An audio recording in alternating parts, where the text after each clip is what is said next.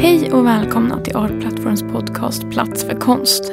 Idag ska vi prata om så kallade medborgardialoger, eller vad vi idag har valt att benämna deltagarprocesser eftersom mina gäster arbetar med medborgarens inflytande i en expanderad betydelse där deras aktörskap sätts i centrum för den kreativa processen.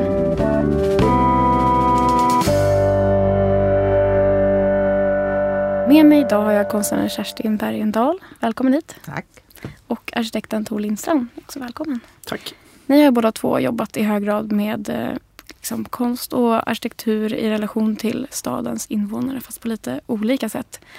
Och eh, Tor, du argumenterar ofta för att arkitekturen borde, sätt, borde sätta brukaren i centrum. Kan du eh, prata lite mer om hur det är att jobba med brukaren i centrum? Ja, ehm, det kan jag försöka göra. Ehm, eh, jag tänker, jag har ju dels eget arkitektkontor som jag driver. Eh, och sen har jag varit lärare på arkitekturskolan, förut på KTH och nu är jag lärare på Konstfack.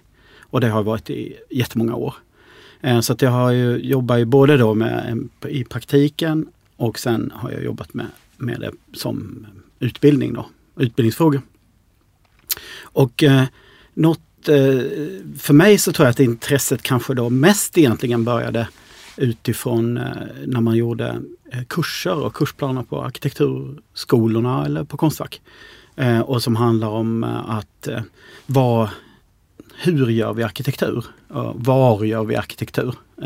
Då, då är det ju, vi satt ju då på, på Östermalm uppe vid KTH Eh, och så sitter man på ritsalen och gör, gör liksom förslag ute i världen och så. Ibland åker man då på platsbesök och studiebesök. Men jag tyckte liksom att man, det var väldigt mycket att man liksom kanske åkte ut en, en dag eller en halv dag eller någon timme. Och sen så var man tillbaka på ritsalen. Och arkitektur skedde egentligen vid ett skrivbord väldigt mycket. Och då tänkte jag att det, det skulle vara roligt och, eller spännande eller viktigt kanske till och med att eh, se om man kunde liksom placera studenterna i en annan situation. Så att det började jag med när jag hade en möjlighet att ha en så kallad egen studio, liksom, där man själv kan styra ganska mycket över innehållet och så. Och då eh, gjorde vi så att då, det året så, eh, det här var väl kanske 15 år sedan, eh, så gjorde vi ett samarbete med eh, Tensta konsthall. Eh, och så hade vi Tensta konsthall som en sorts eh, klassrum eh, utanför KTH. Alltså vi, vi fick möjlighet att vara, använda konsthallen som ett sorts eh, eh, vårt klassrum och kunde ha undervisningen där. Så att då istället för att åka till Östermalm så åkte vi liksom till Tensta då varje, varje dag då för studenterna och jobbade där. Och då det var intressant för att jag var intresserad av miljonprogramsfrågor. Jag hade liksom innan jag var lärare på KTH så jobbade jag i, i eh, två år på eh, stadsbyggnadskontoret på den planavdelning som heter Västerort. Och då jobbade jag specifikt med områdena eh, kring Järvafältet men framförallt med Tensta och Rinkeby eh, under, under den här eh, tiden. Det jag upplevde väldigt mycket, det var som att man kom ut i ett område där det inte hade hänt någonting på kanske 20-25 år. Väldigt lite. Det finns ju vissa små projekt i Tensta. Lite grann har man gjort förändringar på eh, början på 90-talet i, i Rinkeby. Men det var ju väldigt kosmetiska åtgärder av fasader och så vidare. Men som ett uttryck som skulle förändras. Eh, egentligen utan att man hade tillfrågat eller gjort någonting med medborgarna där. Så att det, det väckte min ett engagemang. Liksom, och jag tänkte där som arkitekt hur man kan, hur man ju, att arkitektur alltid är politisk. Lite grann eh, oavsett om man väljer att fokusera på det eller inte så finns det hela tiden i bakgrunden. Då. Eh, så, och, då, eh, och då när jag hade möjlighet med studenterna så var det roligt att ta dem till de här situationerna.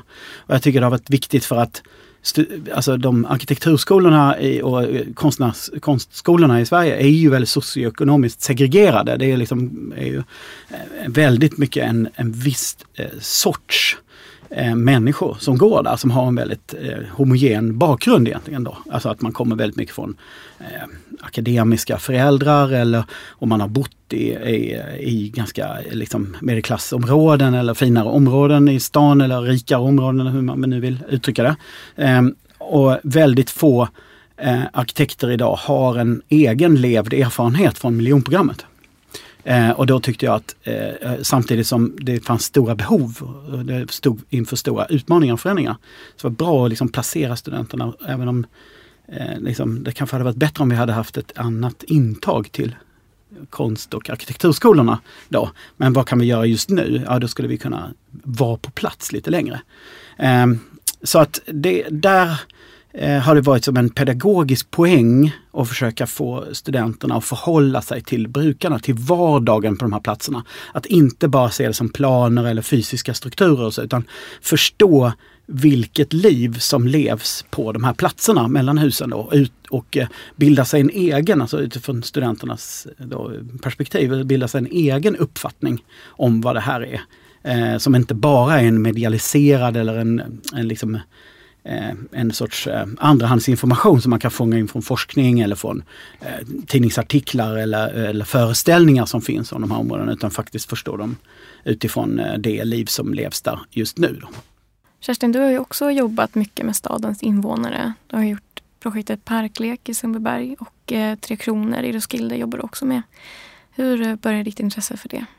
Ja, det är jätteroligt att, att höra dig för att eh, du har ju liksom gått en väg som är ganska parallell till min. Men jag har bara arbetat med utgångspunkt i eh, en identitet som skulptör. Alltså jag är utbildad skulptör på klassisk vis. Eh, skulptören som Eh, Eh, vars, alltså målet för skulptörens arbete är alltid att det fysiska eh, objektet möter den fysiska platsen. Så en del av det att vara skulptör är att man läser platser.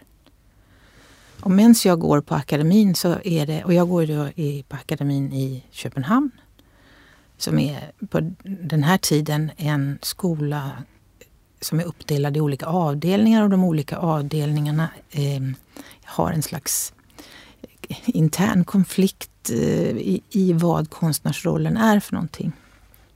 Och jag går då hos en konstnär som heter Björn Nörgård som är sådär, eh, både en gammal provokatör och så samtidigt också en, en man som gör oerhört stora fysiska eh, saker som ställs ut på platser som förändrar platserna forever. Eh, och mens jag går där i skolan, då utbryter en stor konflikt i anledning av att det ska göras ett offentligt konstverk av en av skolans professorer i Århus. Och folk går praktiskt talat man ur huset för att stoppa detta offentliga konstverk och hellre vill ha ett träd för nappar. Så, och, och detta händer alltså parallellt med att min skola och professorerna att det börjar gå upp för en att okej, okay, rektorn sitter i Carlsbergfonden och hon utpekar pristagarna i Carlsbergfonden eller vem som ska få kommissioner från Carlsbergfonden. Eh, professorerna de bestämmer vem som ska få stipendier. Det vill säga, det fanns både en slags motstånd från samhället omkring min profession och samtidigt också inne i professionen någon form av maktstruktur och eh, under den perioden, då är vi sju grupper av konstnärer som lämnar akademins utställningsrum. Vi går fortfarande i skolan men vi upprättar våra egna konstnärliga gallerirum ute i staden. Och då måste man ha ytterligare en pusselbit och det är att under den här tiden var Köpenhamn fruktansvärt nära att gå i konkurs. Därför att det var helt enkelt ingen ekonomisk aktivitet. Hamnen hade dött. Vad skulle man göra nu? Så det fanns hur mycket tomma lokaler som helst. Som man, de som hade dem skulle man kunna övertala dem så kunde man flytta in i dem i ett tag och så. Vi, den grupp jag hörde till, de hette Tapco, de bestämde sig för att eh, flytta ut i det som idag är en mycket fashionabelt bostadsområde i Köpenhamn, Nordhamnen. Men som då var ett terrainvagg mellan alltså den tidigare hamnen och fabrikerna som bara låg öde. Och det på danska har de ett jättebra ord för det där. Det var ett slaraffenlen. Det var som ett tivoli för en konstnär som ville arbeta ute i världen. Så vi flyttade ut dit i en, i en lokal. Vi fick låna gratis. Och sen bjöd vi in några av konstens absolut största via en curator som hette Rene Block som ju var, var curator för Joseph Beuys bland annat. Så via honom fick vi fem, som, fem konstnärer som var jätteduktiga på att komma in och arbeta med rum. Um, och de fick komma och vi hjälpte dem och så fick de bygga om rummet och göra, alltså göra om på arkitekturen och därmed upprätta det som inte någon hade jobbat med då tidigare, den platsspecifika konsten.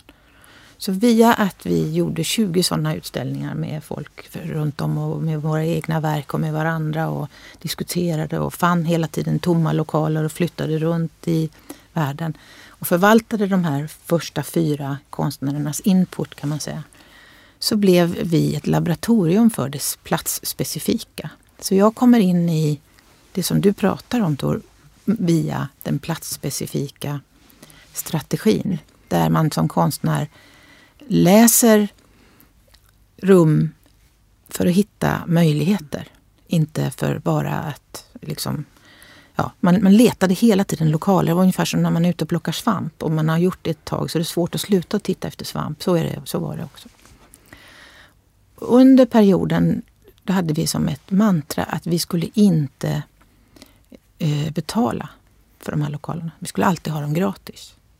Undertecknad blev då den som alltid skulle argumentera med de här människorna och försöka lista ut vem är chefen, vem bestämmer här, vad är allt? Så hela den mentala struktur som ligger bunden till en fysisk plats blev mitt forskningsområde kan man säga. Och samtidigt så upp, gjorde vi utställningar som hela tiden bröt makten hos dem som satt på de fina stolarna. För att de kunde inte vara med och definiera vad vi gjorde. Och längs vägen så fick jag det här uppdraget i Tre Kronor som jag ska berätta om sen. Men essensen i det som har hänt sen dess det är att jag, eh, att jag hela tiden är igång med en slags kartläggning, vad jag än håller på med. En kartläggning som är eh, eh vad ska man kalla schizofren nästan i förhållande till att den både är fysisk och samtidigt också läser maktstrukturer, den mentala historien, minnen och alltså liksom en etnolog nästan. Så jag letar fysiska möjligheter men kopplar dem till och hur är det här då? Vem är det som, alltså vad är det som inte finns här? Vad är det som finns här? Vem, vem saknas? Vad kunde det vara? Ja, en slags läsning. Och den kartläggningen har jag utvecklat så att den nästan alltid eh, inleder allt jag gör med en lång, lång period av att jag frågar mig fram. Och sen har det blivit att en massa människor tycker att jag jobbar med medborgardialog. Men egentligen är det skillnaden mellan det du gör Tor och det jag gör, det är att du kallar dem för brukare. Mm. Och jag kallar dem för aktörer. Mm. Och som aktörer och det du så fint kallar levd erfarenhet som jag har använt oerhört mycket, så det är ytterligare en brygga mellan våra praktiker. Genom att jag helt enkelt tar mig massor med tid. Och I min praktik är det typiskt att den är många år. Att jag är på en plats mycket. Och det är jag inte ensam om. Det finns andra konstnärer, Jeanne van Hesvik, Katrin Böhm, eh, Barbara eh, Hollub, som är några av de kvinnor som arbetar också med den här vi sätter oss ner och stickar lite så kan vi prata lite om saken. Den strategin för att bygga en, en deep mapping som sen kan också kartlägga det som är smärtsamt. Det som för, eh, man in, historier man inte talar om eller människor som man inte tillåter att komma in. Och, eh, ja, dilemman som man har på en plats. Och så medan man pratar så uppstår det en samarbetssituation. Man byter, man kommer in, man börjar tänka. Ska vi kunna? Kan vi göra så här? Ja, det kan vi. Ska vi prova? Vi provar. Oj, det gick ju dåligt. Ja, då vi får göra rätta till. Och så uppstår det en sån arbetsprocess. Och för mig, eh, det som är kärnan är att den inte uppstår... Um, den ägs inte av mig. Men den sker inom ramen för det som kallas för konstnärlig frihet. Det betyder att jag sätter ramarna. Det är mitt rike. Och det är ett rike som är parallellt, det är fiktivt och parallellt med den verkliga verkligheten. Och verklighetens krav och regler och förordningar och allt vad det nu är. I det här fiktiva rummet, där kan man bjuda in folk som dig, Tor, och komma dit och prata och vi kan dela erfarenheter och vi kan bygga någonting precis som om vi ritade en, en tavla tillsammans. Och ju fler sådana som dig man bjuder in i det, desto mer blir den här rörelsen med att det, att det glider över i verkligheten och kan bli en prototyp för någonting som skulle kunna vara en lösning på längre sikt. Så medborgardialog, när folk säger det om mitt arbete, då, då får jag lust att säga hallå. Det handlar om att se och höra varandra och att upptäcka vad man kan göra tillsammans. Och det är jättelöjligt och jättemormoraktigt att säga så. Men jag får bara hävda att vissa av projekten visar att det går. Ja, för du har ju också jobbat med det här på ett väldigt eh, praktiskt sätt. Eller det har ju liksom omsatts i verklighet som du säger också. Att det har närmat sig liksom eh, formella processer. Eh, och eh, där det har faktiskt resulterat i, i offentliga platser eller offentliga rum som och fortfarande används och finns och så. Offentliga platser är en sak men hela regionalplaner har ändrats. Just därför att medborgarna fick möjlighet för att komma med sin vision för var husen ska ligga. Och det är ju, men det är inte på grund av mig, det är på grund av modiga kommuner. Eller, ja. eller samarbete mm. mellan många parter. Mm. Men, jag tycker också det är spännande att komma tillbaka till det här för medborgardialog det är ju liksom en etablerad term. Jag har ju aldrig heller jobbat med medborgardialoger. På det. Alltså, så man tänker, jag är ingen konsult som man kan ringa och leda en medborgardialog. Det har jag aldrig gjort. utan Jag har bara varit intresserad av att tänka en arkitekturpraktik som inte nödvändigtvis sker på ett kontor. Jag tyckte det var liksom, liksom, arkitekturen finns ju någonstans och då borde vi vara där. Hur kan vi vara där? Och det har ju gjort att jag har styrt mina projekt eh, på det sättet ganska mycket. Och då har ju ett, eh, eh min, eh, min inspiration, eller jag har ju tagit mina förebilder, har ju kommit väldigt mycket från konstvärlden då, som ju har kanske mm, fler exempel på, eller en större frihet och har experimenterat mer. Som ditt arbete Kerstin, som jag ju har följt och känner till väldigt väl. Men så att jag eh, tänker att det, men inom arkitekturen så har jag upplevt att vi, eh, vi jobbar på ett väldigt annorlunda sätt och vi har ju inte eh, inser man ju när man har jobbat ett tag, den friheten heller. Utan vi ehm, försörjer oss genom liksom att fakturera och det effektivaste sättet att skicka fakturor det är att sitta så, på skri- så nära sin dator som möjligt och så många timmar som möjligt. Då. Så det finns en sorts affärsdimension ehm, kan man säga på arkitekturen som har format hur vi arkitekter jobbar. Det gäller ju inte alla och man har ju ett val och så vidare men, men jag skulle säga att en, eh, en överväldigande majoritet jobbar ju på det sättet att arkitekturen görs vid ett skrivbord och inte ute i samhället och, och, mm. eller på plats eller, eller i byggande eller i alltså själva görandet. Då. Och det blir att det blir en väldigt abstrakt praktik och det har jag eh, försökt att hitta sätt att, att komma undan, tror jag, hela min, min eh, i, liksom i 30 år nu sedan jag började på arkitekturskolan. Eh, så, eh, så att, och då har konsten varit en sån här eh, källa eh, och, till inspiration väldigt mycket. Så att det, har, det har funnits mycket. men jag tänker som medborgardialog, det är ju någonting som, om man nu tänker så att konstnärer som flyttar runt, upptäcker platser, skapar platser, gör platser. Så, det har ju också plockats upp under ja, många, det är många, många decennier nu, så har det blivit ett välkänt fenomen och hur man kan liksom producera platser och så. Och nu har den ju blivit allt mer instrumentaliserad och en av den här instrumentaliseringen är ju just medborgardialoger. Mm. Som jag inte vet hur eh, det skulle man kanske tagit reda på innan vi kom hit, men om man tänker så här, den måste ju ha nämnts någon första gången. Liksom. Men det är ju inte, det är säkert inte 50 år. Men tror, eh, tror du inte att det egentligen är ordet medborgardialog och det, det som alla menar med medborgardialog. Vi låter dem få säga vad de tänker och vi lyssnar. Ja, idag lyssnar vi. Mm. I den ligger, eller bakom ordet så ligger det ju ett dilemma. Alltså ett rätt svårt dilemma. Att vi ärver en lagapparat som vilar på medborgarens eh, aktiva roll men medborgaren är inte aktiv förrän medborgarens träder i är hotat och, eller hans älsklingspromenad är hotad, då blir medborgaren mer än aktiv. Och att kommunerna liksom har de är satta i världen att respondera både till enskilda människor men också till politikerna. I det ligger ett, alltså ett olösligt mm. problem. Alltså ena skidan åker, åt ena hållet och andra åt det andra hållet. Och, och jag tänker att vi som konstnärer räknas som ett quick fix.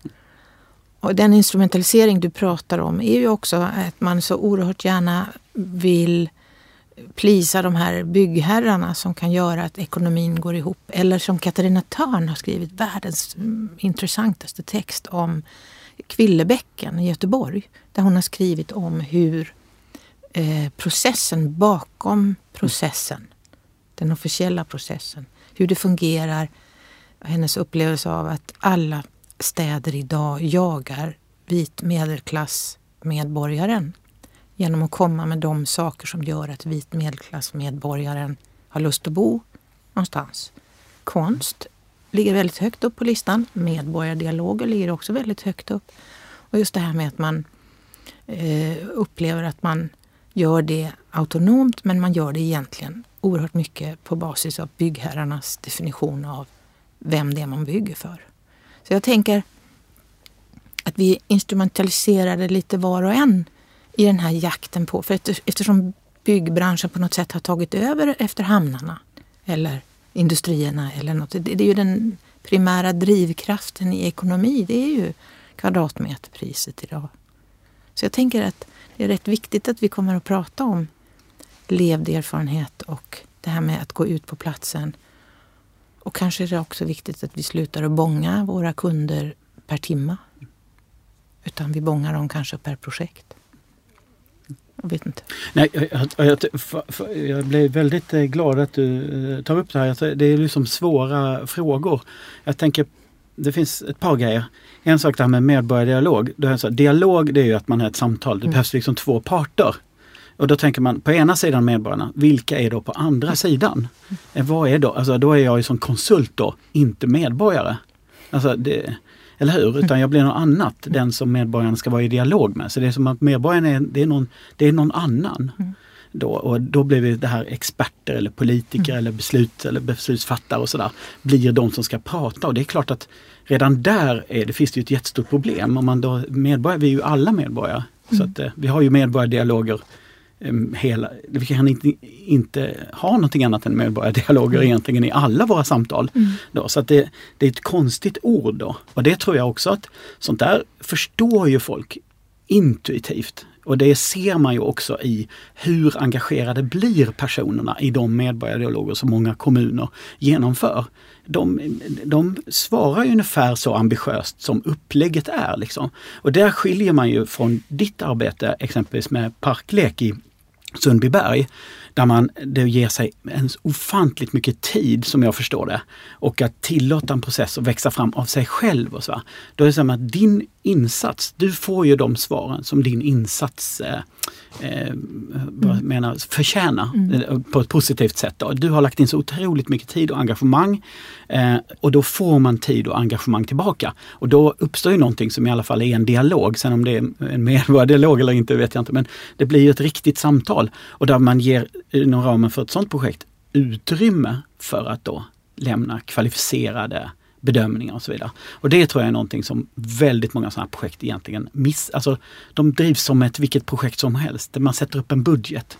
Så man har redan bestämt omfattningen på det. Och om svaret blir då för stort eller för argt, eller sånt, då har man inga chanser att hantera det. Mm. Eh, och det är ju så som medborgardialoger är ju ett sätt, of, alltså skulle jag säga att det oftast fungerar det ju som ett alibi för att genomföra saker som man redan har beslutat om. Alltså den urbana fronten av Katarina Törn exempelvis är ju ett, den boken mm. som handlar om Kvillebäcken. Det, det, är ju ett jättebra exempel på det. En forskare har haft en, eh, för möjligheten att följa den här processen och inte komma efteråt och skriva om det utan faktiskt ha varit med och spelat in hela det här och följt det. Det är ju det är en fantastisk insats liksom och viktigt mm. arbete. Och, men, och det var det ena. Och sen så det andra som jag tror är precis, en väldigt precis beskrivning av hur eh, städer idag växer och hur ekonomin eh, är uppbyggd. Och då bygger den ju i grunden inte på de medborgarna som redan finns i staden. Utan det bygger på de här medborgarna som man vill attrahera, den här vita med, högutbildade medelklassen. Det är de man vill ska komma till Stockholm. Om man pratar om Stockholm växer med 30 bussar om dagen och så, så har man föreställningar då, tror jag, att det liksom kommer en buss full med vita medelklassmänniskor någonstans ifrån. Men så ser det ju inte ut. Mm. De, många, den där bussen är full med framförallt då nyfödda barn. Alltså det, det är ju det är, det är väldigt mycket dem då. Men om vi tittar på vad planeringen är, så är det förskolor haltar alltid, det lekplatser haltar. Liksom väldigt mycket av de här medborgarna som faktiskt kommer hit då, de har vi ju inga, har vi, är vi ju dåligt förberedda på att ta emot. Vi, vi är bra förberedda att ta emot den här fantasimedborgarna som vi vill ha då, som har med tillväxt att göra. Men inte de faktiska medborgarna. Och det har ju blivit ett allt större problem. Att vi bygger en stad som är extremt eh, eh, ja, i grunden ju väldigt orätt, mer och mer orättvis. Men också att den inte utgår ifrån de faktiska behov som finns i staden. Alltså vi bygger inte eh, prisvärda lägenheter.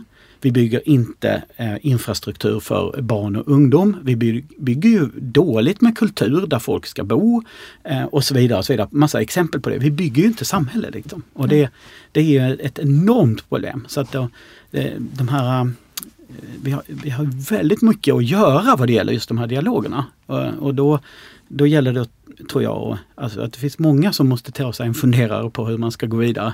Eh, och, och de här medborgardialogerna måste då radikalt utvecklas eh, och finansieras. Eh, om man då vill det. Men då måste den politiska viljan finnas. Och det, det, den ekvationen är svår att få ihop med, med det som du Kerstin beskriver som är liksom ekonomin som är kopplad till de här mm. Eh, byggföretagen. Nu är det ju många som pekar finger på byggföretagen men jag tänker att de är mer en, bara en funktion av vad vi tillsammans väljer att tro på eller ge utrymme för. Sen är det ju faktiskt inte heller alla de som kommer med de här bussarna som är faktiska medborgare. Det finns ju också de som är asylsökande och eh, in, alltså som är invandrings, alltså arbetskraft mm. som är importerad från andra länder och sådär som också inte har så mycket att säga till om vad gäller den byggda miljön men ändå måste vistas på alla platser som liksom finns. Redan, ja, och, och, och vi, vi bygger ju inte bostäder som är, som är möjliga för, för stora grupper i samhället att flytta in i. Så vi har ju då byggt enormt mycket lyxlägenheter där den ekonomin nu är ju också extremt svajig. Det fanns inte så många miljonärer då som ville flytta till Stockholm. Och sen så har vi en enorm bostadsbrist å andra sidan. Så det är väldigt eh, eh, asymmetriskt får man ju säga då. Eh, och det är väl eller ja, jag vet inte, vi kanske inte ska komma till någon sorts sammanfattningar ändå men, men eh, lite grann av ett politiskt eh, misslyckande är det ju det att vi har saknat en bostadspolitik då som är grunden för det här under ganska många år nu skulle jag påstå.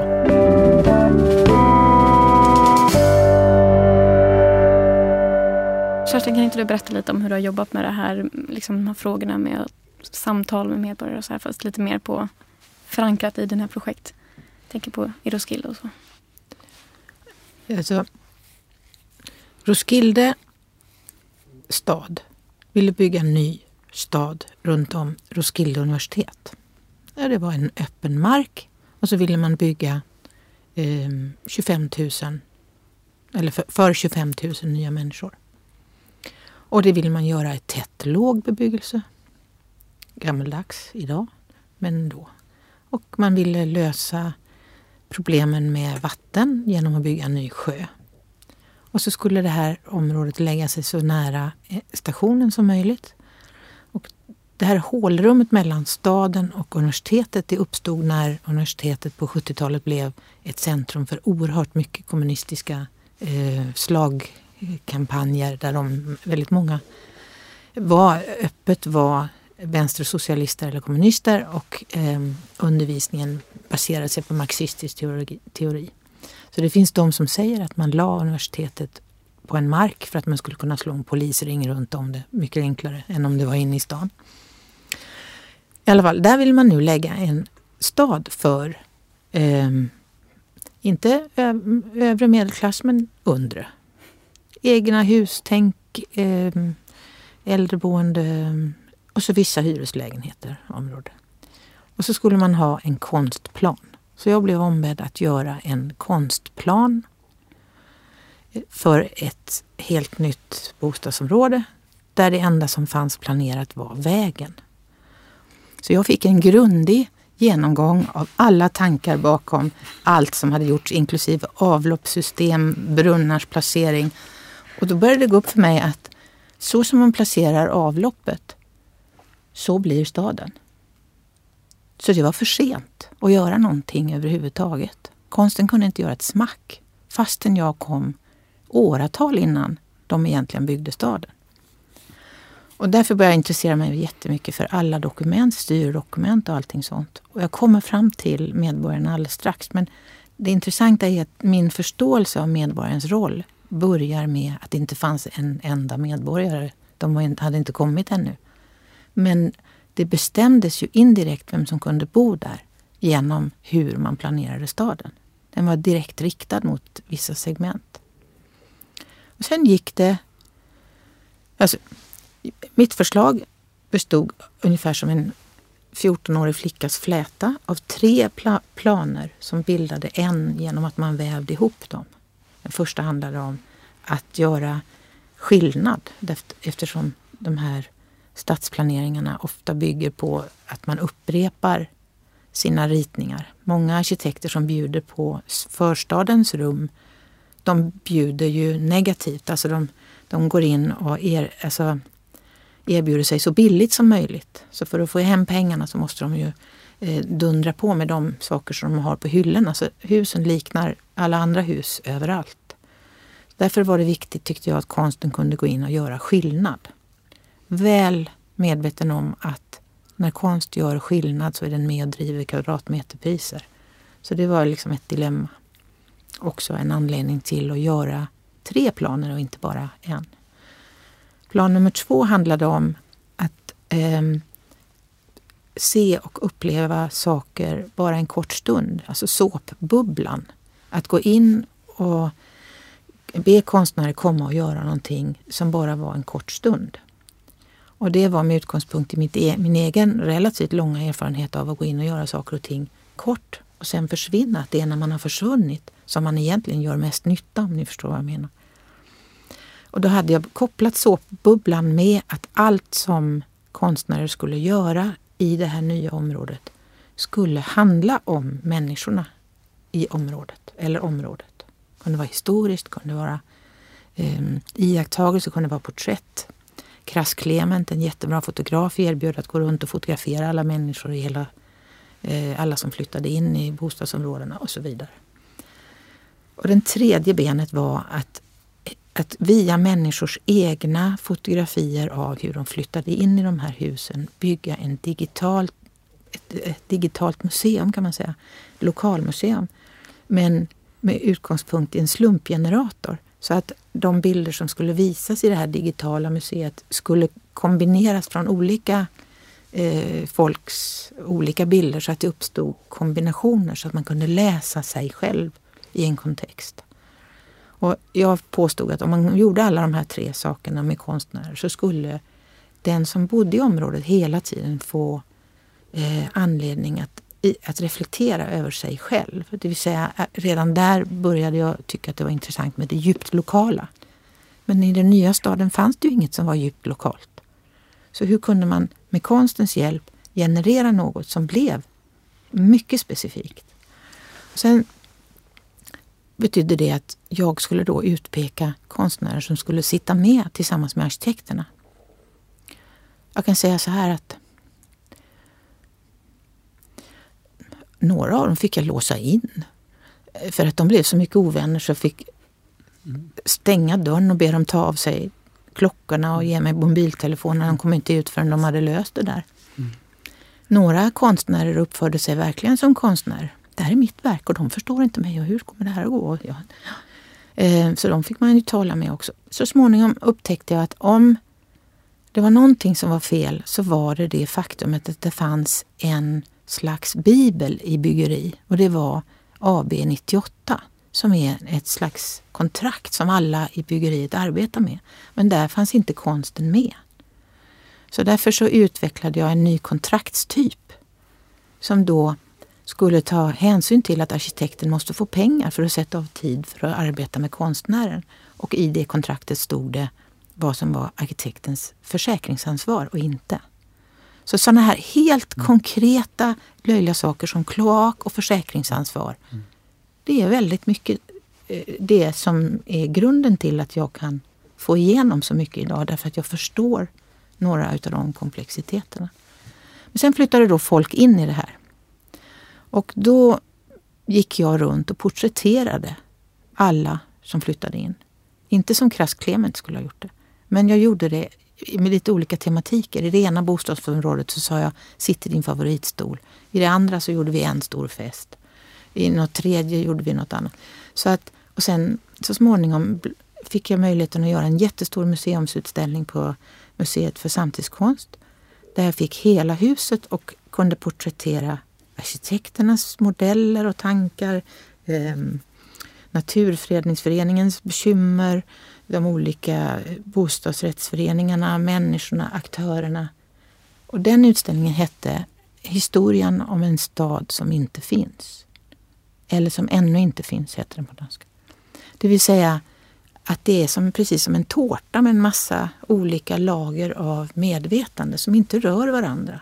Men där konstutställningen då gick in och de började röra varandra. Och där uppstod för första gången de här stora samtalen i grupper. Och så upptäckte jag att det där är jag fena på. Jag kan, jag kan lyssna och få dem att säga saker som de behöver säga. Och det som hände i rummet där, det som man skulle kunna kalla för medborgardialogens kollaps, eh, det var att de började berätta om saker som var viktigt för dem som individer. Och då så kände de andra igen det. Och i igenkännandet, medkänslan, så kunde man öppna nya dörrar.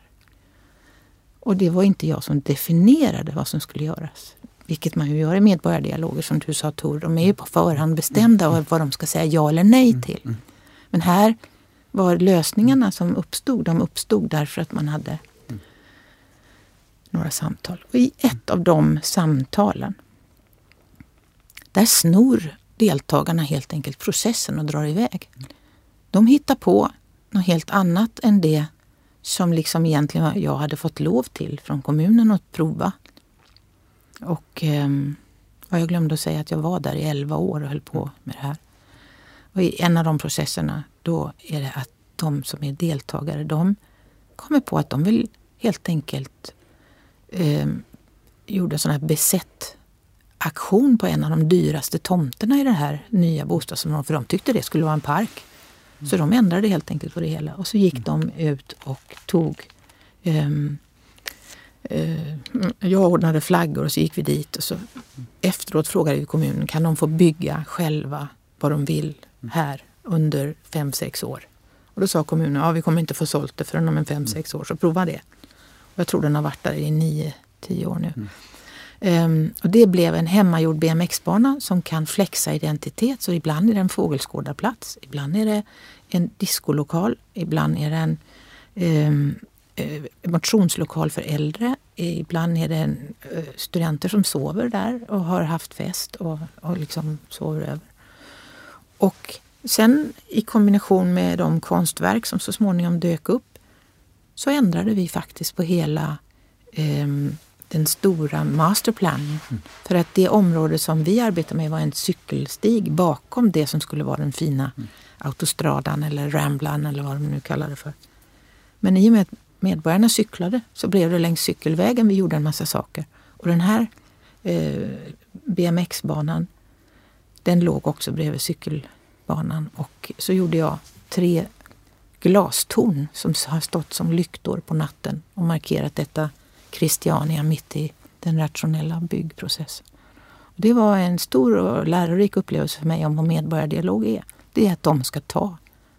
Alltså, när jag går så ska det tillhöra dem. Det är inte jag. Mm.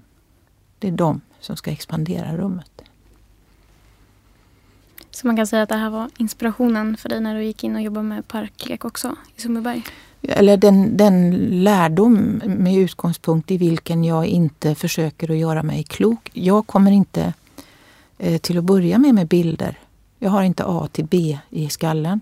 Och jag låter inte någon situation Alltså det, jag tycker eh, i både det jag gjorde när jag var student och vi gjorde det här med den platsspecifika och i den erfarenheten där, där handlade det om att man håll, håller hästarna, man inte springer iväg innan det är någon annan som har definierat, men så kan man eh, koppla det till någonting som är ett mentalt tillstånd.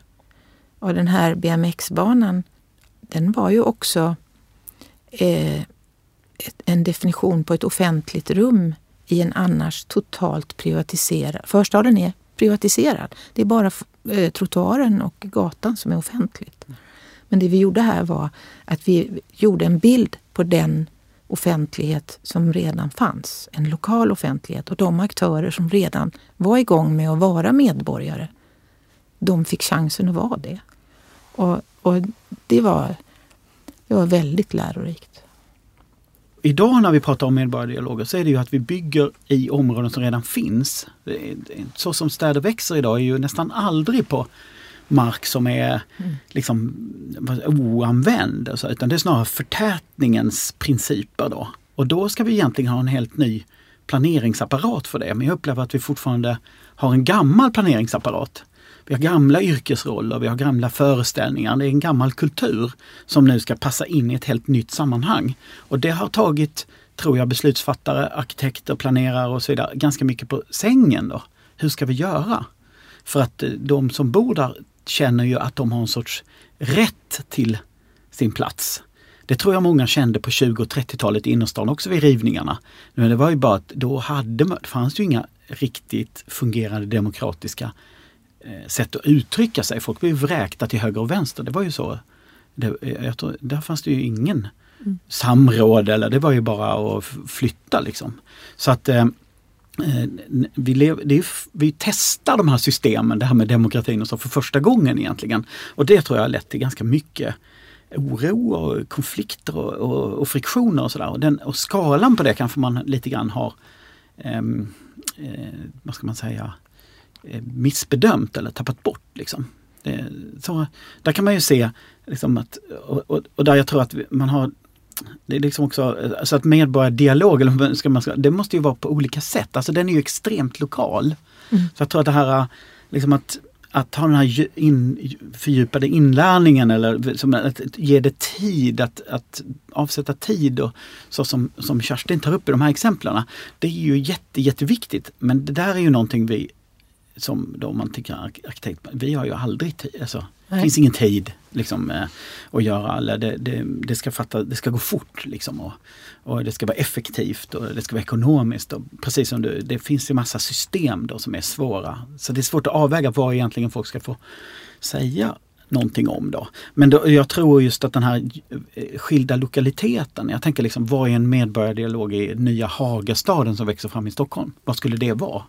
Eller Djurgårdsstaden och så. Hur ser eh, medborgardialogen ut i förtätningen av söderort i Stockholm, om vi nu tar Stockholm som exempel. I Farsta planerar man ju att bygga ett nytt Farsta i Farsta och det har ju varit, eh, nu är det liksom eh, många som är oroliga för det men det finns ju ganska, det är svårt att ta till sig information, det är svårt att veta vad som ska hända.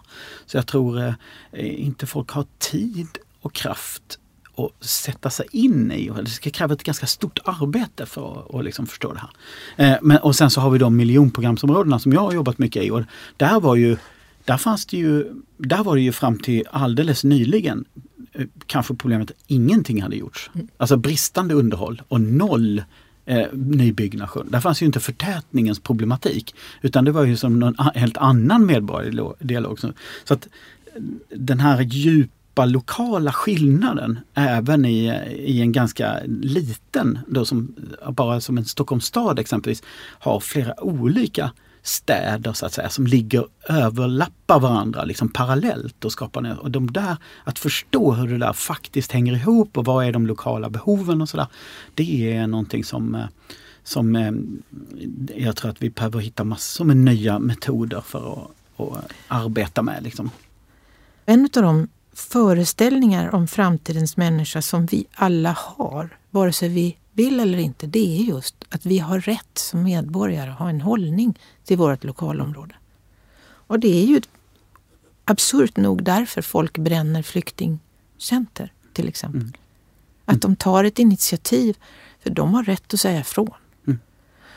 Men samtidigt så har själva medborgarrollen, den har uppluckrats i en sån omfattning att det faktiskt är ett problem för demokratin, tycker jag. Att upptäcka vad som händer med de människor som man äh, om man kontaktar dem och menar att de är medborgare och har rätt till en dialog. Så, ah, men det, kan, det, det har de ingen håll. Äh, det vet de inte så mycket om. Det, alltså det ska, man ska igenom en hel geggamoja av avvisningar innan någon vill ta på sig att ja, jag, jag är lika politisk som den där politiker som står i tv. Liksom. Så på något sätt så känns det som om vi måste ta tag i, det, i, i medborgarrollen, inte medborgardialogen. Och att i, den, i det som du sa, du sa också något annat viktigt här förut med Tensta är vårt klassrum.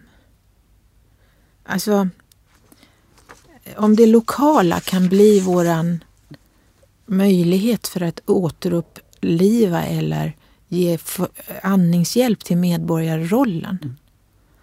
Och, och i, i, det fallet så är det um, det här tar tag i någonting som eh, vi faktiskt pratade om innan vi gick in här i studion. Om här, de områden inom våra respektive professioner där det finns ett kompakt misslyckande.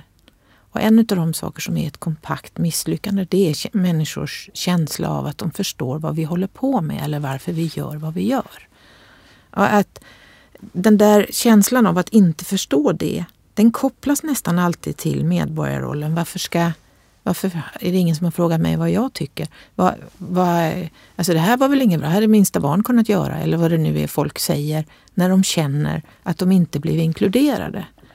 Så om det var en slags nöd, man kunde utlysa ett slags nödläge för medborgarrollen och så gå ihop alla de professioner som har att göra med människor där ute. Just för att hålla fast i att vi har något ganska unikt fortfarande i Sverige. Hur dåliga upplevelser vi än har av olika städer och allt det här som både du och jag nu har pratat om. Hur mycket makt som än har kommit till de här byggherrarna. Definitionsrätten har de inte. Och jag vill fucking gå på barrikaderna för att markera att det har de inte. Det är de sista de sa till mig när jag gick ut ur parklekprocessen, det var ja, nu vill vi komma tillbaks till business as usual. Ja, vi måste få jobba nu.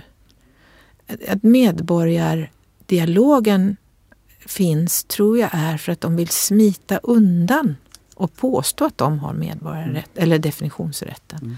Och det tror jag är viktigt. Mm. Att, så jag tycker ju att du och jag ska slå ihop mm. oss ja. och bygga, bygga bra mm exempel. För mm. jag tror att grunden till att parklek och mm. dina mm. exempel mm. används mycket det är för att de pekar på en möjlighet som alla har en magkänsla av mm. är det riktiga. Mm.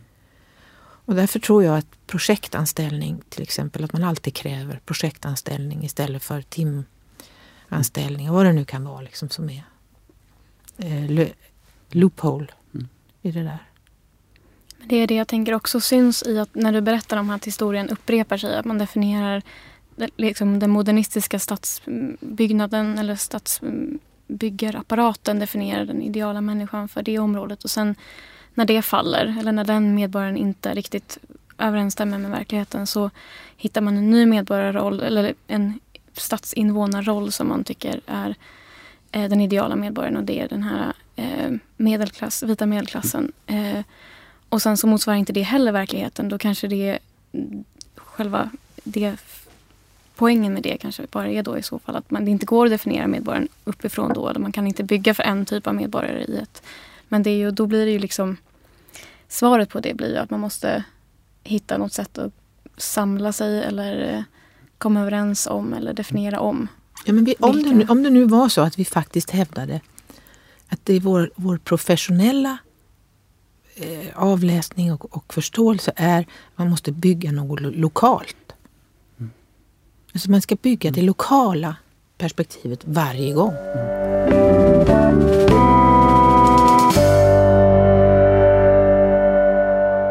En sak som jag har tänkt mycket på, i, specifikt i samband med när man rör sig mellan olika delar i staden och ser de stora kulturella skillnader som finns i olika stadsdelar. Det är ju hur mycket liksom, identitet eh, påverkar och hur den identiteten är, är ju idag att man, ett vi uppstår i, liksom, i relation till en serie minoriteter. Det finns inte längre något vi kopplat till ett sorts kollektivt vi mm liksom som, ett, som vi går upp i. Medan då den modernistiska staden och förstaden, de första, liksom, de var ju väldigt starkt kopplade till att man som med, liksom, jag ska bli en demokratisk medborgare. Jag fostras av det område jag växer upp i för att bli den här demokratiskt engagerade förenings människan, jag har den skyldigheten att vara demokratiskt involverad i processer som rör just bostadsområde. Inte att det ska liksom styras i, uppifrån i en viss riktning utan jag aktivt ska liksom direkt jobba med det. Mm. Den tanken är ju, är ju liksom fantastisk och då är ju en idé om att, jag är likadan som, jag har samma möjligheter som alla andra medborgare i hela landet. Då, eh, för jag. Det, man, det finns ett sorts identitetsvi som är gemensamt då för folkhemstanken, som en familj på något sätt, där alla är en del av det.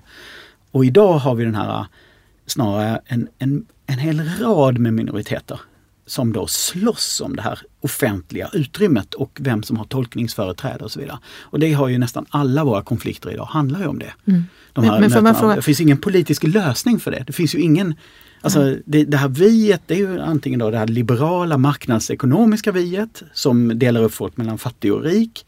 Eh, eller så finns det det nationalistiska viet som behöver tränga undan stora delar av befolkningen för att bygga upp den identiteten, helt hopplöst. Men det här andra, liksom det här ett mångkulturellt vi, det, det är ju nästan ett, liksom, idag, idag är det ju nästan ingen som vågar prata om det. Eh, då, för att då, ja, det identifieras som so, jag vet inte, socialistisk eh, eller socialliberal eh, liksom, drömfantasi. Liksom ingenting som man, ingen tror på det idag, upplever jag nästan. Och det är ju sorgligt för det är ju den framtiden som vi har framför oss. Alltså, det kommer ju ske och det liksom får vi hoppas vid. För de alternativen är ju helt eh, hopplösa. En av de saker som man tänker mycket på när man tittar på svensk stadsplanering och inte är stadsplanerare, alltså det fattas vissa bitar i historien, det är ju den här lika barn leker bäst-logiken där man så att säga packar in folk av samma sociala kategori bakom lite grönområden och sen så lägger man några andra som tillhör en annan social kategori mm. eh, bredvid. Alltså I Hallonbergen är det 50 meter till Duvbo. Mm. Absurt. Mm. Alltså, de lever mm. verkligen precis som de här mm. sekterna och mm. lite olika Hör det ihop med, är det en positiv förtolkning av den här eh, boken? Alltså, där pratar man ju om att olika familjer och man har liksom olika behov. Så man organiserar. Jag tror att det finns en, en tävlingsförslag som gjordes av eh, eh, William Tage Olsson som ritat Slussen här. Som, Tage William Olsson, så heter han. Eh, han gjorde ett förslag tillsammans med det socialpedagogiska seminariet. Det mm. låter som att det skulle kunna vara en konstgrupp idag.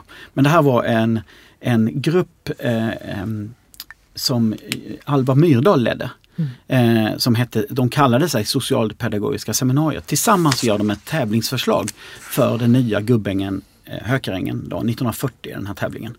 Eh, och då lämnar de in ett förslag som heter, eh, mottot är tema med variationer. Och då är det liksom en hästskoformad stadsplan. Och där är det en massa olika eh, boende, eh, liksom radhus, eh, trevåningshus, punkthus, servicehus, kollektivhus och sådär. Eh, som ligger i en sorts grafiskt mönster. Så det fanns ju en idé om att blanda på den övergripande skalan och ge plats för många olika för att bo. Men samtidigt så var det ju ändå så att i den här lilla delen av, eh, av hästskon så bor man i radhusformer och sådär. Så det fanns ju en idé om att eh, människor hade olika önskemål och då så skulle man bo bredvid andra människor som hade liknande liksom livssituation. Alltså. Det, så var ju den modernistiska planeringen. Det var ju sällan så att ett litet radhus stod bredvid ett höghus och så vidare. Men var den modernistiska planeringen baserad på den här, på något sätt så får jag, när du säger det här med Mm. hur framtidens demokrati kan arrangeras, att det på något sätt är eh, tillräckligt stora, tillräckligt små områden som du säger. Mm. Och så just att den är definierad av att man i det här lokala, alltså utöver den här benevolenta Mm. hållningen till att man ska vara aktiv demokratiskt. Men hade de förutsatt att det var människor som bodde med samma villkor i det där lilla, inte tillräckligt eh, lill, nej, tillräckligt små och tillräckligt stora området. Ja. Att de då var av samma Nej, jag, kategori? jag eller hade de tänkt tanken var varje att det var ett snitt av, alltså att det skulle finnas lite olika, dels då större hushåll eller liksom enfamilj, alltså att det skulle sk- spegla samhället tror jag. Från Mm. liksom direktören ner till liksom eh, arbetaren. Och nu eller eller vi oss- kanske de är ensamstående mödrar eller alltså någon annan kollektiv service. eh, of- Ofta, I Hökarängen blev det ju ett eh, servicehus som ligger i centrum som markerar centrumet. Där skulle, det var ju ett eh, kollektiv, jag tror att det var ett kollektivhus för, för pensionärer. Så det var liksom det, seniorer, det var liksom det som var där som man markerade staden med. Det, det högsta huset. Det, det är liksom här bor pensionärerna. Det, det är lite annorlunda om man då tänker på dagens byggande. Men, eh, hur, vilka som man sätter i centrum. Men, men, men jag vill inte, jag vill, jag vill inte eh, sitta här och, och, och försvara modernismen och sådär. Utan det fanns ju en idé om, om den här uppdelningen. Men det var ju mycket en uppdelning av att man organiserade hela livet i eh, skild, skilt i tid och rum liksom Mm. och så. Och sen så fanns det väl en, en ganska pragmatisk ingång till olika människors behov och sen skulle man liksom rationellt bygga då blev det egna hemshus i ett stort område där och det blev hyresrätter i ett stort område där och bostadsrätter bredvid och så vidare. Men det var, eh, om, jag, om jag tittar på den här teman med variationer som exempel, så var det ju en mångfald, en multitud av olika sorters människor som man tänkte sig skulle bo här. Alltså som ett tvärsnitt genom samhället så som det såg ut då. Med skillnaden då att det var väldigt starkt fokus i det här förslaget, teman med variationer, på ehm, på kvinnornas eh, livssituation. Att mycket handlade om eh, eh, att ge eh, kvinnor förutsättningar för ett, eh, ett, ett yrkesarbetande. Alltså det, det, barnens, eh, eh, barnens plats i staden var central, liksom, hur de skulle tas om hand och så, så att inte eh, kvinnorna hamnade bara i rollen som, som den som tog hand om hushållet och barnen. Då. Det, det lyfter man fram då och det är ändå ganska, ändå ganska tidigt 1940 som det här kommer in då som, en, som ett anslag i planeringen. Liksom. Det låter ju lite som, när man lyssnar på det här, att lösningen på att organisera en storstad är att skapa många småstäder i samma... Ja. Att så, så var Så, det ju då. ja, liksom. ja, men men samtidigt så skulle det, det var ju liksom en modell som då kunde fungera i, i princip, som man bara kunde, man kunde bara dra ut tunnelbanan hur långt som helst och bara fortsätta. Då, då, Mm. eh, Egentligen då. Sen, så att den, men, och där är det ju kanske, det, det man gjorde ju, det var ju liksom att det man absolut inte ville bygga, det var den täta innerstaden med sin eh, gränslösa liksom, blandning av anonymitet, alltså den här massmänniskan. Eh, utan man, man skulle ju vara igenkännbar.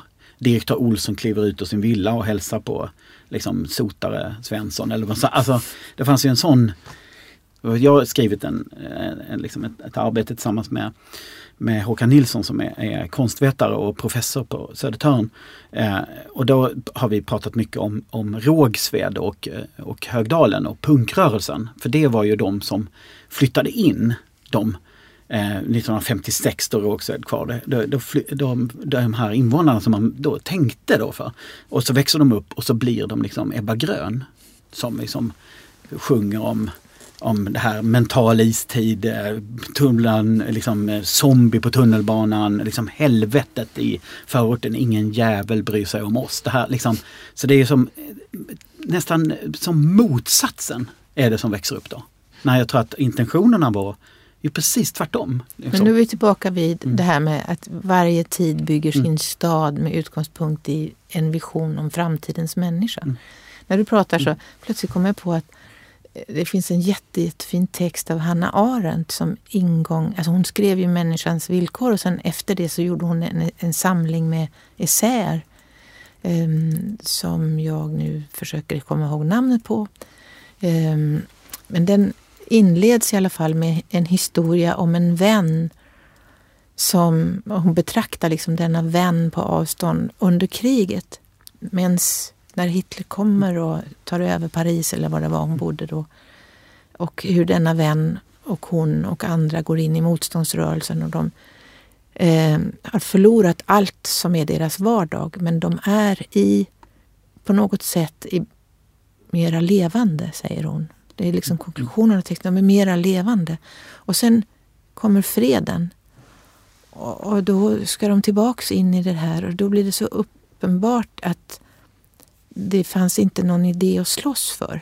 Eller något mm. sånt. Och den mm. tänker jag på mm. när du, mm. när du refererar till det här att alltså, jag kan inte förstå varför vi inte skulle göra ett manifest. Mm. Alltså, mm. Så med utgångspunkt i det så tycker jag egentligen att det börjar bli viktigt att göra någon slags nationell samling av alla de som upplever det som väsentligt att försvara demokratin.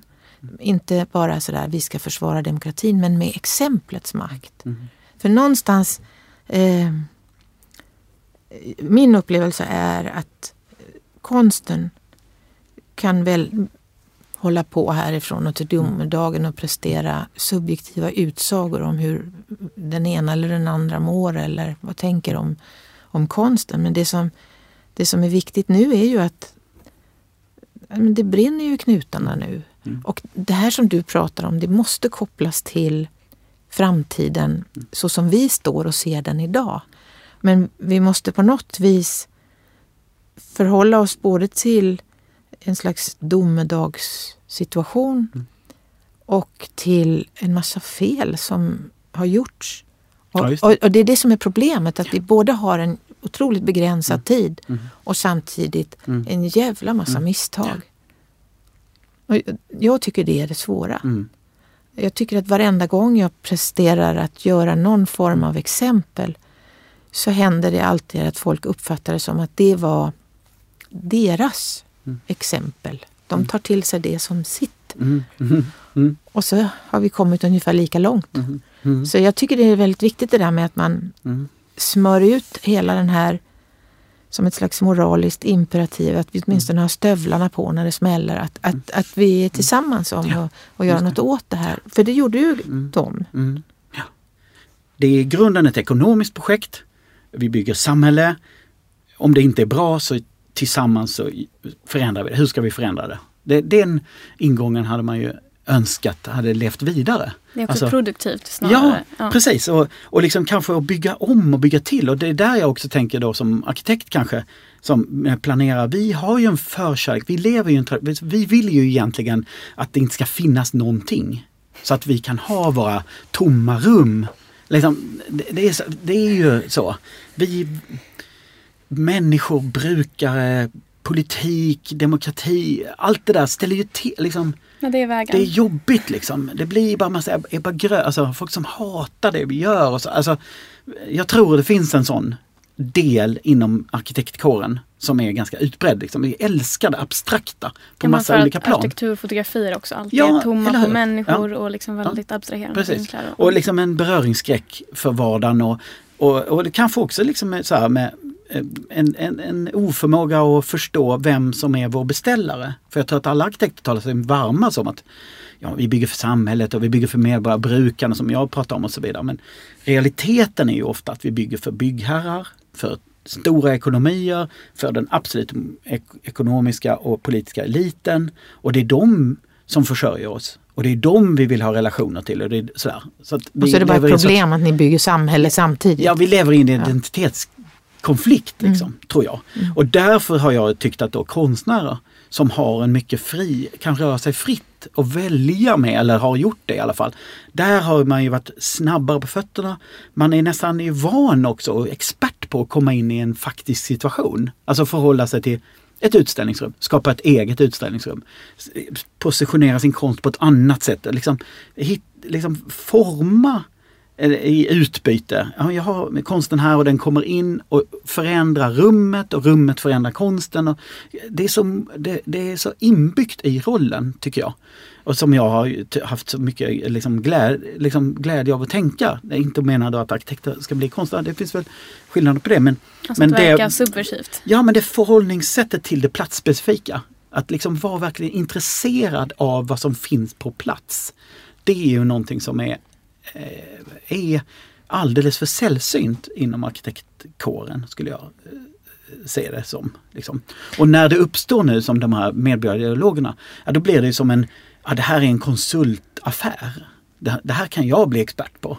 Det, det, liksom, och då tappar man ju ofta rumsskapandet. Så det, det är ju liksom eh, den här multidisciplinära människan eller sånt skulle, behöver vi också återupprätta då. Mm.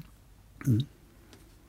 Mm, vi pratar ju mycket nu om eh, stadsbyggnad eller om demokrati i större städer. Men hur känner ni att det är, alltså relationen mellan statsapparaten eller liksom byggandet i, i mindre, på mindre orter och i så, att det finns ett närmare sammanhang där invånarna kan ha en lite mera nära relation till det som händer?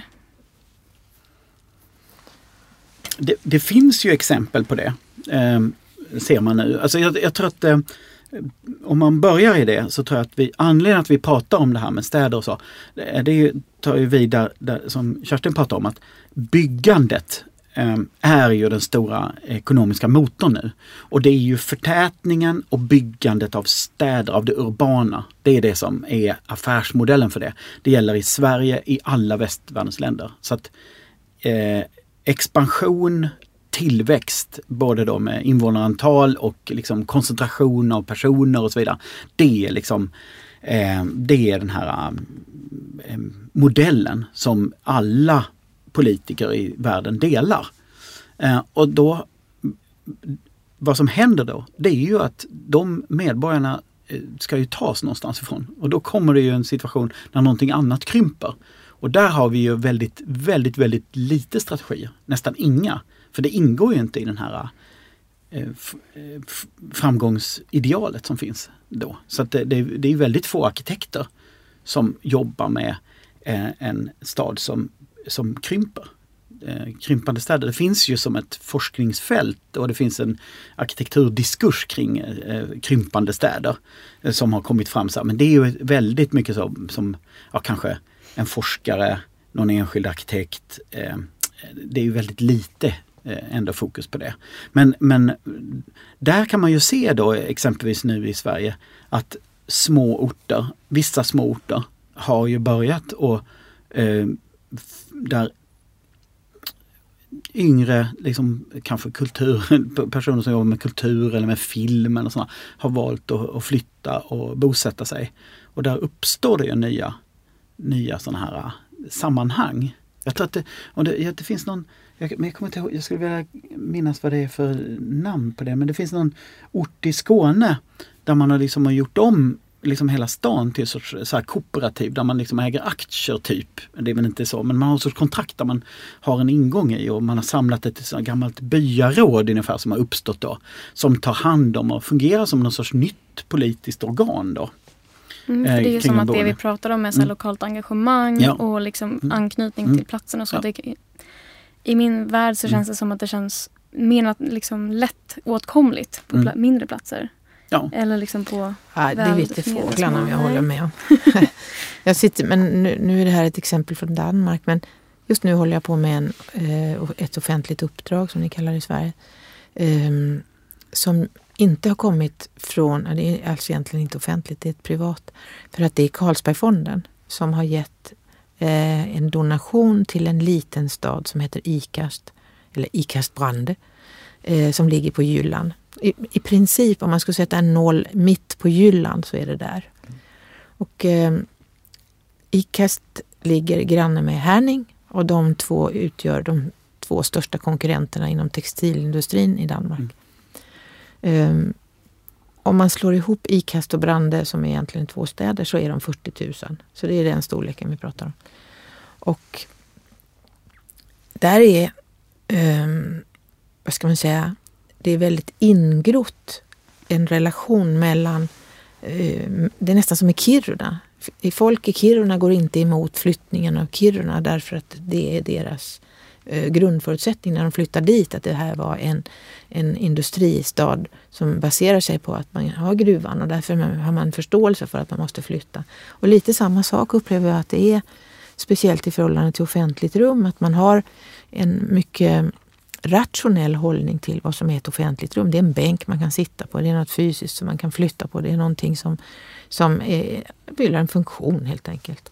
Och eh, där har man byggt ett kulturhus och det kulturhuset har man byggt efter devisen Ja, vi har ju inte råd med att ha någon som passar folk när de kommer. Så ni får vara med i en förening, då får ni gärna komma och använda det här huset. Men ni får själva låsa er in. Och lite samma princip som med eh, det här med bibliotek där man öppnar med sitt sjukförsäkringskort eller så. Och det som har varit intressant med att jobba där, alltså det jag gör har inneburit att jag har gått och pratat mycket med folk, inte oväntat eftersom det är det jag gör. Och haft med mig en mikrofon och spelat in och bara frågat dem hur är det att bo här då? Alltså egentligen inte något särskilt komplicerat. Och upplevelsen är att folk är oerhört kodade i förhållande till alltså vad de kräver och förväntar av staden i relation till om det finns en arbetsgivare som kan eh, ge dem jobb. Så allt som har med arbetsgivare att göra, allt som är um, Eh, bra för arbetsgivarna, det är det offentliga rum de vill ha. Så det är en otroligt, alltså det, företagsvänlighet är kärnan i, detta, i denna stad. Och um, de har också en hel tradition på hur staden har växt. Det är rätt intressant. De hade åtta stora tekoindustrigrabbar som träffades varje fredag på ett ställe som hette Börsen. Ett café.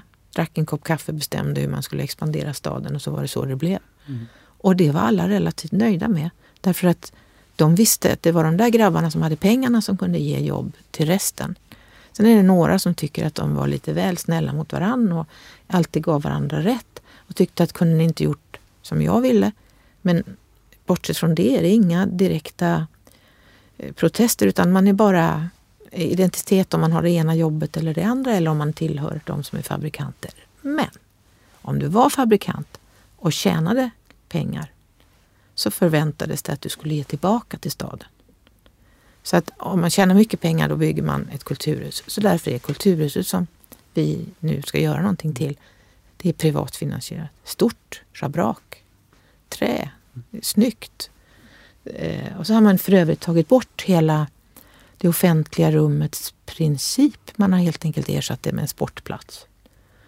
Så istället för att komma och diskutera med varandra så kommer man dit och tittar på varandra när man motionerar. Och det är definitionen av det offentliga rummet. Så därför har jag gjort med mitt projekt, um, när jag nu frågar folk vad de tycker om att bo där och hur det är att bo där, så har jag uh, tagit citat från dem. Vi fick bara pannkakor om lördagen eller um, här i staden finns det två slags människor de som gör något och de som skakar på huvudet. Eller alla möjliga citat om allt möjligt mellan himmel och jord. Och så har jag fräst ner det i stora, alltså i beläggningen eh, runt om platsen. Och så håller jag nu på med en app som fungerar som ett lexikon. Där varje citat kopplas tillbaks till eh, etnologisk eller eh, historisk kunskap om området. Då visar det sig att otroligt mycket av det sättet att tänka stad på, det kommer från eh, lantmännen. Alltså att på gården, där hade alla en roll. De hade liksom en kapten och sen så delade man på jobbet och så var det inte så mycket att snacka om. Och så i stan, den har vuxit på samma sätt. Så, för det är liksom den grundhållningen. Så det är offentlighet och medborgarroll intresserar de inte. Det är en väldigt intressant upplevelse. Mm. Mm. Men de vet mycket väl att om man inte är med i fotbollsföreningen och kyrkan, då blir man inte respekterad här. Eller om man inte har fina kläder, då blir man inte respekterad. Sådana saker kan man hetsa upp sig över. Men inte, och skvaller tycker man inte om. Men, men just det där med att, att, man inte förhåller sig till sin egen roll i staden. Och att man är en i, som hör och har en röst. Det har man inte alls. Det är rätt intressant. Mm.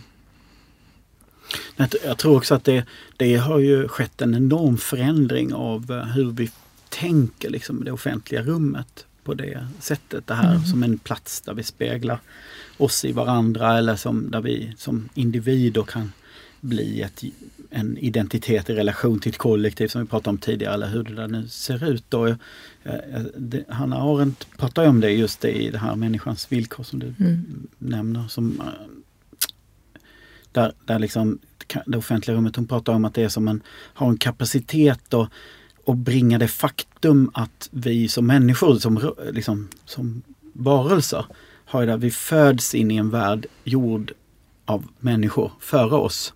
Och vi har förutsättningar att förändra den världen på ett nytt sätt och lämna den framåt i tiden. Liksom. Och det offentliga rummets roll är att fungera liksom som ett förhandlande kärl mellan de här två. Å ena sidan den här historiska kopplingen till alla som kom före oss och sen också någonting som eh, vi lämnar efter oss till alla som kommer efter oss. Att den, då, den, den, alltså hur, det blir som ett existentiellt rum. Liksom. Och det är ju väldigt fint eh, då, eh, betraktelse tycker jag. Och det och också den här lusten av människan att börja om från nytt. Liksom. Att rasera det som var innan och liksom ersätta det med något helt nytt. Och att hon menar att om man gör det, då har man liksom förstört det här offentliga rummet som är det här förhandlande kärlet mellan de här olika tidsåldrarna. Så, som jag, så att det är någonting som man ska vårda. Som inte, det ska inte bara vara statiskt oföränderligt men det ska liksom inte heller göras om helt och hållet till grunden. Liksom. Så det ska, det ska, jag tror att det offentliga rummet då, som jag har tolkat henne rätt, det är någonting vi kontinuerligt omförhandlar mellan oss själva vad det betyder. Och den förhandlingen är själva det offentliga rummets eh, an, eh, syfte. Liksom, att få oss att ha de här samtalen. Och det är klart att när de där försvinner, de här ytorna, det, då blir det ju ett problem. Eller när vi liksom inte ser det som en som problematiskt att företag exempelvis äger och definierar och formar hur de här rummen ska se ut. Det, det, det säger ju någonting om en, det, det är liksom en demokratisk kris egentligen. Och, men samtidigt så kanske det inte är så konstigt för att om vi tittar på två, jag, jag tänker när du berättar så tänker jag på hur såg liksom bruksorter ut då, eh, inledningsvis? Då var det ju någon som ägde en gruva som byggde en liten stad eller en gemensam Ja, Sundbyberg är byggd ja, sån. Ja. Chokladfabriken. Och där man, eh, byggde, där man bodde liksom på, på gruvans mark. Och när man då började organisera sig politiskt, ja då fick man ju gå utanför området. Mm. Det, då, men kyrkan, fotbollsplanen, alltså samhället fanns ju där men den, det politiska samtalet fick ju inte finnas där. Så där fanns det ju inget offentligt rum i den meningen. För där var det ju då att arbetarnas, tidigare när de organiserade sig, då, var de, då låg ju liksom eh, Folkets hus och sånt låg ju alltid, fick ju aldrig ligga inne i i städerna. Och, så där. och det var väl ett arv från den tiden, utan låg utanför. För att man var rädd att där kunde det ju revolution spira. Liksom. Så det, där var ju en extremt viktig distinktion då, vad, som, ja, vad det här lilla mikrosamhället kunde acceptera liksom för sorts beteenden. Och så. Och Men, det kanske är någonting som vi har lätt till att det, det, är lätt för oss, idag kanske är det lätt för oss att identifiera oss med olika företag och företagsidéer eller våra arbetsgivare och så vidare. Och där ju idag då hela det urbana projektet, det är ju en jättestor liksom multiplex av business. Så. Och mm. det står ju utskrivet om man tittar på Stockholms översiktsplan och sådär. Så är ju liksom att vi Stockholm är i konkurrens med andra städer om framtidens arbetskraft och framtidens arbetsplatser. Eh, vi ska vara en så attraktiv plats som, som det går för de här framtida medborgarna och de här framtida arbetsplatserna, attrahera dem och komma hit. Och då är offentliga rum, kulturella institutioner och ett livligt gatuliv en förutsättning för det. Det är liksom en del av att göra Stockholm attraktivt. Så det så att Stockholm har ju själv en sorts business eller vad man ska, säga, företagstänkande kring hur man liksom uttrycker sig i sitt inledande kapitel om översiktsplanen. Det finns ju ingenting om att här förhandlar vi existentiellt vilka vi är som människor. Det, det, är, så, det är så litet. Då. Det, det är det som är sorgen idag, att det krymper det här. Och att det, mm. blir, det känns som att det blir som en så här, liksom teoretisk, eh, filosofiskt... Eh, du menar att det här är liksom eh, eh, offentliga rummet som mm. demokratins eh, liksom, mm. Eh, förhandlingsrum. Det finns inte egentligen.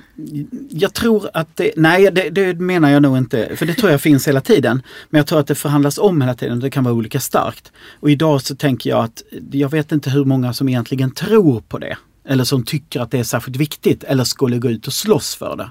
För det kan jag känna liksom i, om man tittar på privatiseringen av innerstan och de förändringarna så ska det ju ganska mycket till. Det senaste exemplet som har ju väckt mycket där man faktiskt då lyckades ändra ett beslut. Det var ju när Apple ville bygga ett stort eh, flagship store som det heter, märkesbyggnad i, i Kungsträdgården. Eh, och det, då, det var liksom, det var, där känns det blev för mycket på något sätt. Eh, kanske, även för stockholmarna då. Men, men politikerna tyckte, jag tror att de blev tagna på sängen av, över att det skulle bli motstånd. Och jag tror e-, egentligen om kanske man skulle ha en omröstning, vet jag inte om. Då, men opinion, det blev liksom känsla av att ja, det här kanske är lite för mycket. Att eh, ge dem möjlighet att äga hela den här platsen, för det skulle det ju bli då, ligga i fonden där på något sätt. Eh, men, men, så, men jag tror att den, att den, att det var ju ingenting som stoppade den impulsen. Eller för köpet gick ju igenom, allting var ju egentligen färdigt. Det är ju ganska ovanligt att det, att det, att det kastades omkull. Då. Det var väl olika politiska allianser. Liksom.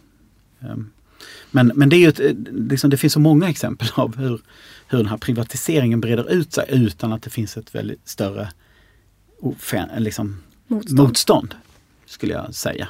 Liksom. Och ju längre från, vi, vi arkitekter vi engagerar oss ju mycket i, i symbolfrågor. Så liksom det blir Nobelmuseet och Slussen, Apple, alltså i en innerstad som redan är helt privatiserad i princip och utförsäljningen är mer eller mindre total av de allmänna eh, bostäderna exempelvis. Och så. Så, så är vi ändå intresserade av de här.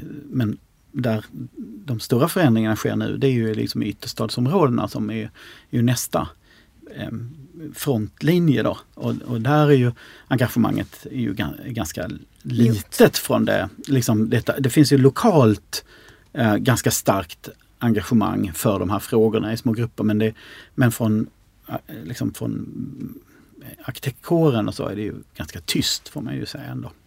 Men vad är konstens roll i det här liksom, offentliga rummet då som eh, utvecklas och omförhandlas eller privatiseras eller så? Hur ska man... Ja. Andrea, Andrea Phillips som är konsthistoriker och tidigare kollega till mig. Hon har i en bok som för övrigt också handlar om parklek och som problematiserar parklek på ett bra sätt tycker jag. Um, som heter Public Inquiries. Uh, parklek and the Scandinavian Social Turn och som kom ut här på Black Dog i, förra året. Där skriver hon en jättebra artikel som är precis i förlängningen av det du säger. Men hon säger Forget the public. Varför håller vi fast i the public? Och det är lite överraskande i förhållande till det vi pratar om i förhållande till det lokala. Men det hänger ihop. För att hon uppfattar själva definitionen som det offentliga. Att det offentliga rummet är bara ett, en klapp på huvudet. Så sa, nu har ni något, så gör vi andra som vi vill under tiden. Det finns, det är precis som medborgarrollen fungerar idag. Det är bara, ja, det ska ni inte ta er an. Men om vi släpper, och speciellt jag som konstnär släpper tanken på att jag ska vara den som markerar det offentliga rummet. Att min spelplan och existensberättigande ligger relaterat till det offentliga rummet. Och istället säger att min eh, existensberättigelse är att jag frågar om saker eller ställer frågor Eh, med utgångspunkt i att det finns resurser. Både, idag kan jag ju få pengar från alla möjliga håll och kanter. Det är ju absolut inte bara vad heter det, ehm, offentliga kassor som betalar. Men att byta rummet mot samtalet. Och, och att man, det samtalet kan försiggå var som helst.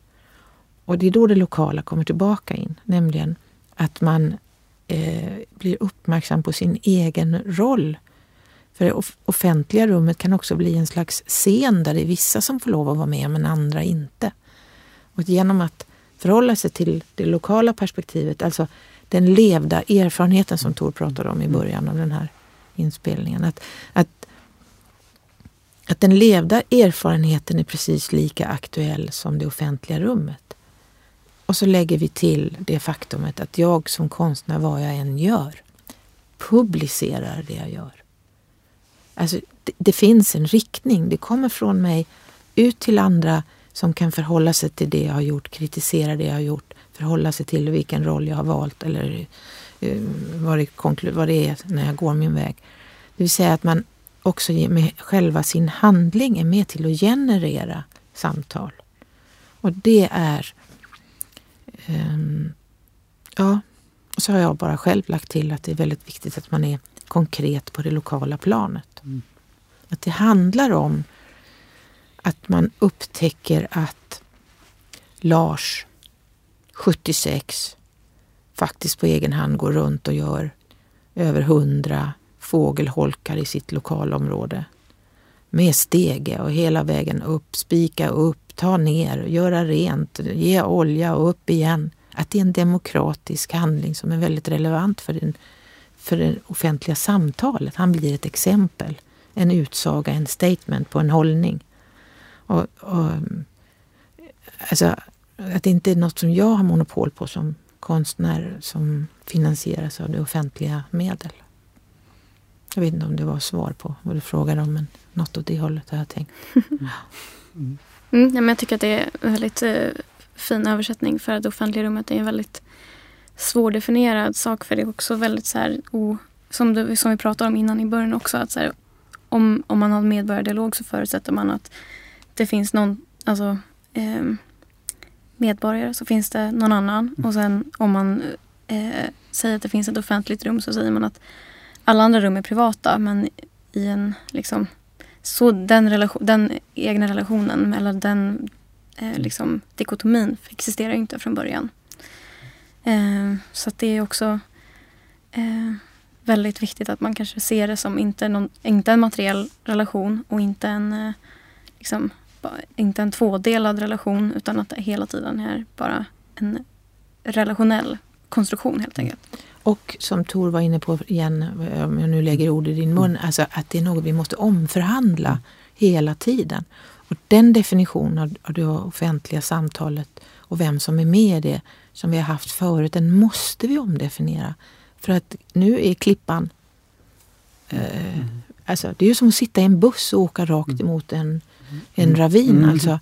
Och, och, och, därför är det enormt viktigt att vi pratar mera bredare med varandra. Att det finns andra typer av kunskaper som, som måste komma in och de, de kan inte komma fram i den där dikotomin. Så jag tycker du har helt rätt i att definiera det där. så. Ja, och jag tror det får bli slutordet för dagens avsnitt. Tack så mycket Kerstin och Tor för att ni har gjort mig sällskap idag. Och tack för alla ni som har lyssnat. Jag heter Molly Sjögren och podcasten Plats för konst är tillbaka igen om en månad. Vi hörs då.